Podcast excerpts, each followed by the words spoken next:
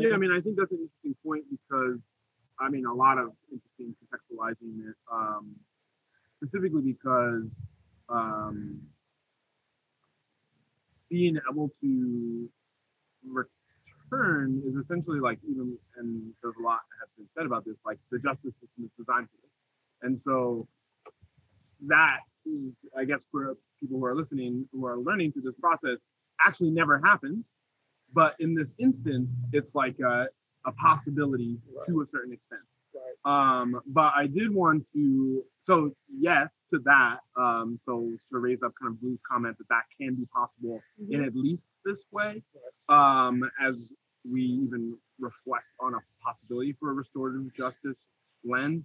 But also really want to uh, appreciate Terrence for sharing that it strikes intergenerationally in a way that can never actually be repaired. And that is known at least in some circles that that has been taking place for hundreds of years. Yep. and we know how it works. And also in this time of the pandemic and the uprising that capitalism works in a certain way and there are certain people who are benefiting from this and they could fix it by as mentioned writing their name on a line. And the issue is that people are electively choosing to, to be indifferent or or worse.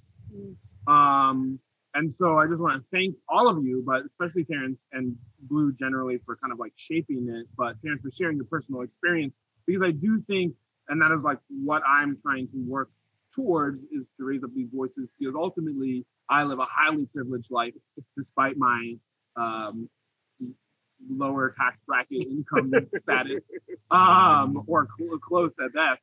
Um, but these stories aren't mine, and it, I can't. most of the work that I do is with young people because of the intergenerational, the necessary need to approach it from an intergenerational way. But I also am essentially tired of talking to adults because it requires a level of engagement Right. where really 99% of the time people leave the conversation holding their beliefs where they started.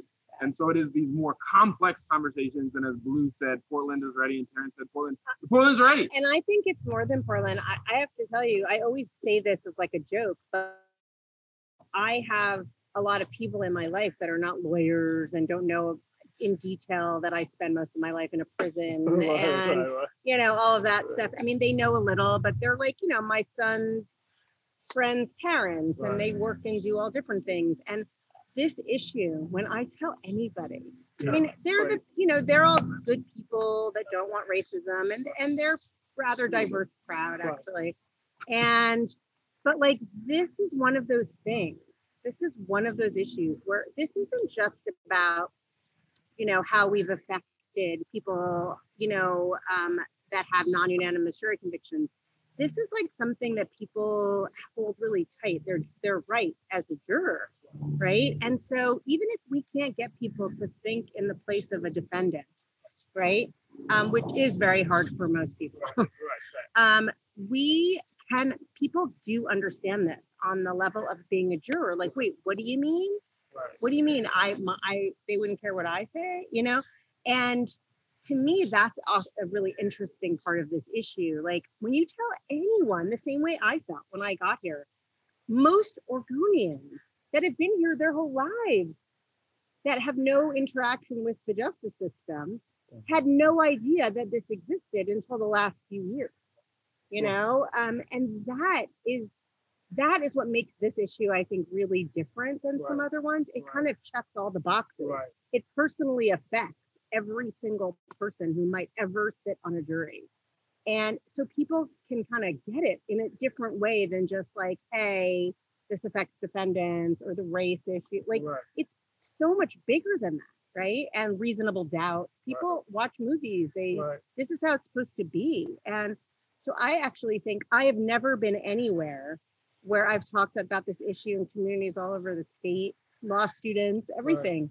People get shocked and angry Absolutely. and they, Or they think you're believe- lying. Or they think I'm lying, right? Yeah, they no, can't believe be. it because it affects them too. because it right? affects them It's- even though it might be disproportionate, it Yes. affects you. If, something happens and you're not really allowed I mean, now, yes, but from a juror Yeah. to all the way to, in that time gap, nobody's Yeah. really allowed that the system will work the, the way it is from a, an American heart point supposed to supposed work, to be what you think it's What supposed think to be, my supposed to right. right. not has not been real. Some people I know have told me like that if they did know about it, is they found out when they were on the jury. Yeah. And they were like, what? You know, and we have this amazing um, woman who her name's Cash, and she's spoken on this issue, and she was on a jury. She happens to be a woman of color, but but what she's speaking to is both how she felt as a woman of color, but also how she just felt as a juror, as someone who didn't know that was the rule, and then to not be taken seriously, or you know, when you go into a room as a juror, and your job is to look at all the evidence, and basically fight it out. And the first thing every jury does, and this is just you know by habit, they they do a poll. Yep. They say, okay, we're done with the trial. Let's raise our hands. Let's see where we are. Just start the conversation. Well, in Oregon, you start the conversation. Oh, The we're first done. and last. Bye. Right, We don't even look at the evidence in most of these cases, right? So I think that that it adds this other sort of dimension to this issue, um, where I- I really do think it's one of the few issues I have felt in the criminal justice system, and I've been doing this for like 25 years, like that people like wake up and they're Right. like, wah, wah, you know, and they get so upset. Right. So I think it's so worth trying to tell as many people as possible everywhere in the state. I don't I don't think this is a like uh Republican Democrat issue. I don't think it's a black white issue. I think it affects all those things, of course, but I think it's really about, you know, it's about more than just defendants' rights or Right. something like that. It's Right. about our it's about the whole makeup of how we do justice. you're supposed to be able to go in as a juror, right, and say, if I know in my heart or I have experience in this space that that person is not guilty, you're supposed to have the confidence to say, I'm gonna stand Right. with them, right? And that was the, the- it was supposed to be set up so that the one individual, Yes. right, could Con- could could stand. Try to convince me. to try to- right? right. Try to convince But, me. and that's how we all think it works. It's like you like TV and movies, like they're gonna yash it out, and then at the end, that one juror shows everybody that actually you guys were wrong, and Right. it's no. or I'm not coming over to not your coming side. no, yeah. no matter what, because my convictions will hold to be. Right. And here's the evidence. And here's the evidence. think. But yeah. that that hasn't existed, and so when you talk about that, you're absolutely right. Is that the whole concept of what it's supposed to be like? Everybody was denied. everybody. Every juror, Right, every that juror. was standing up Right. for for that individual. Right. Would, it's not about just protecting that individual. They actually Right. like lost their Right. positioning as a juror, Right. and that should. and that's why I much. say that the only way to fix this is the only way to create a system where moving forward, all people will ha- will trust it. I mean, that's already that's a huge right anywhere. That's a huge ask, but this is one of the ones that so many people don't trust our system, whether they're defendant, family, whatever, whether they've been on a jury, whether they've just learned about this issue. The only way moving forward to have any, I mean, I work, I'm a lawyer, right? I want people to believe in our justice system and I want to fight for it. I'm not just fighting for individuals and against racism. I'm fighting so we have a fair and just system. Because if we don't, like, what's the point? You know? I think when you think about this issue, think about it in the context of everything we've said, but then think about it if you're Terrence's wife, or if you're Eliza's son, or if it's somebody who you care about who's still sitting behind bars, you know, on one on a on a situation like that. Um, that this is real. This is humans' live, you know, human beings uh, dealing with this issue, and it's something that's, I think, winnable. I do. Like I I, sure hope so. I mean, that's I why sure we're fighting. so. That's why tell you what. we have a whole group of mm-hmm. people who have worked on this, Yeah. even to bring this to you today, Yeah. because we We're- believe our in it. Our numbers are building. I mean, I when I first researched this issue and published a law review article on it, like it was really just me. And then I started working with my friends in Louisiana and we were kind of coordinating our stuff. And then they sort of took off on their campaign, which was really successful. And we basically, they filed cases and my clinic filed amicus briefs over and over and over to the US Supreme Court, begging them to take this case, you know? And at the 23rd try, they, the Supreme Court took the issue. And, you know, but I felt like obviously there's been people here, lawyers, defense lawyers especially, who have talked about the issue and tried to bring a case over the years. It was kind of like the bringing out the history, I think, and getting a lot of attention on that really started making people think about it a little bit more. And then what was happening in Louisiana. And now, over the last year, we've grown to, we have like 50 community groups Mhm. and we have just so many people paying attention. We have legislators paying attention. And, um, you know, I never fight for something I believe in because I, I'm sure I'm going to be successful. I mean, I feel like already what's happened is incredible, and I'm Big, my right. I'm, you know, I, I should have just retired maybe on. April twenty first, twenty twenty one, twenty twenty. But but I feel like you know you don't fight for justice just because you're guaranteed to win. You fight for justice because it's the right thing to do. I'm a law professor. I have students that are entering the field as lawyers, and I want to show them that this is the path to for your law degree. I mean, this is almost every law student comes to school to change the world. And you got to try. You have to try, and you will have suc- many successes individual successes, big issue successes, but you got to bring community in, you got to educate, and you got to be in the courts and in the legislature. You got to do all of it. Um, and this issue has just brought all of it, and it's it's really really been it's incredible. So yeah, we're not giving up. No, I think, yeah, we'll have one question, then we're gonna wrap up. Uh, there is gonna be a way for you to get involved in terms of signing petitions Petitions, yep. or sending letters. You can also reference more information on Still in Prison. It's under Zealous, Z A L O U S. And I think it's still in prison.org. That's right. And the petition is there and everything. And every petition and email goes to the attorney general. Nice.